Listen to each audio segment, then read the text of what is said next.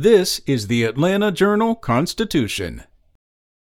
It's Wednesday, January 18th. Athens Clarke County Police released its crash report on the fatal accident that took the lives of two members of the Georgia football team and injured two others. Some questions were answered therein, but many more were not.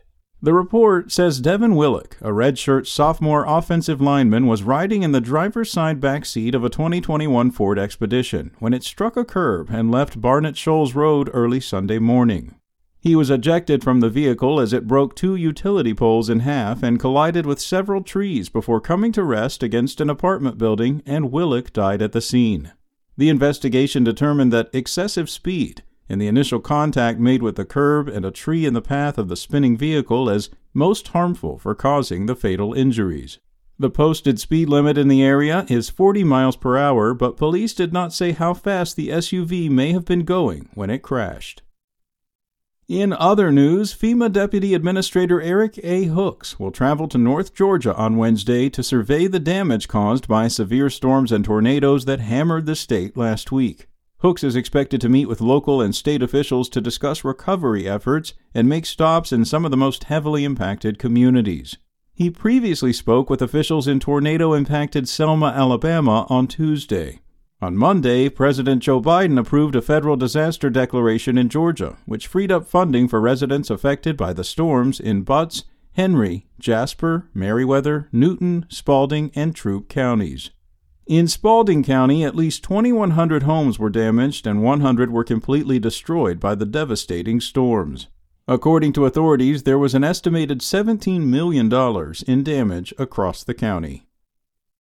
Up next, Governor Brian Kemp took his seat between Delaware U.S. Senator Chris Coons and Illinois Governor J.B. Pritzker at one of the planet's most exclusive gatherings in Switzerland on Tuesday and made a pitch for Georgia to some of the world's wealthiest movers and shakers. Amid gridlock in Washington, the governor told the World Economic Forum that Georgia's economy is rocking and rolling. Politicians, he counseled the crowd, should be straightforward with their audiences the governor stunned even many of his supporters last week when he agreed to take part in the elite forum in the Swiss town of Davos, a gathering of hundreds of billionaire financiers, corporate chieftains, and heads of state that's a hated symbol of excess to many conservatives. Kemp, who rallied against elitist out of state interests in his past two elections, made clear he didn't see himself as a part of the group. He described himself as a Georgia redneck going to Davos before the trip and he stood out as the only participant on the stage wearing cowboy boots. And last year's drop in the stock market is about to have a huge impact on state finances. State fiscal economist Jeffrey Dorfman of the University of Georgia told state lawmakers Tuesday that the jolt will be coming soon as Georgians file their income tax returns. The state, he said, could see a $3 billion drop from last year in revenue from capital gains taxes because of the 2022 market decline.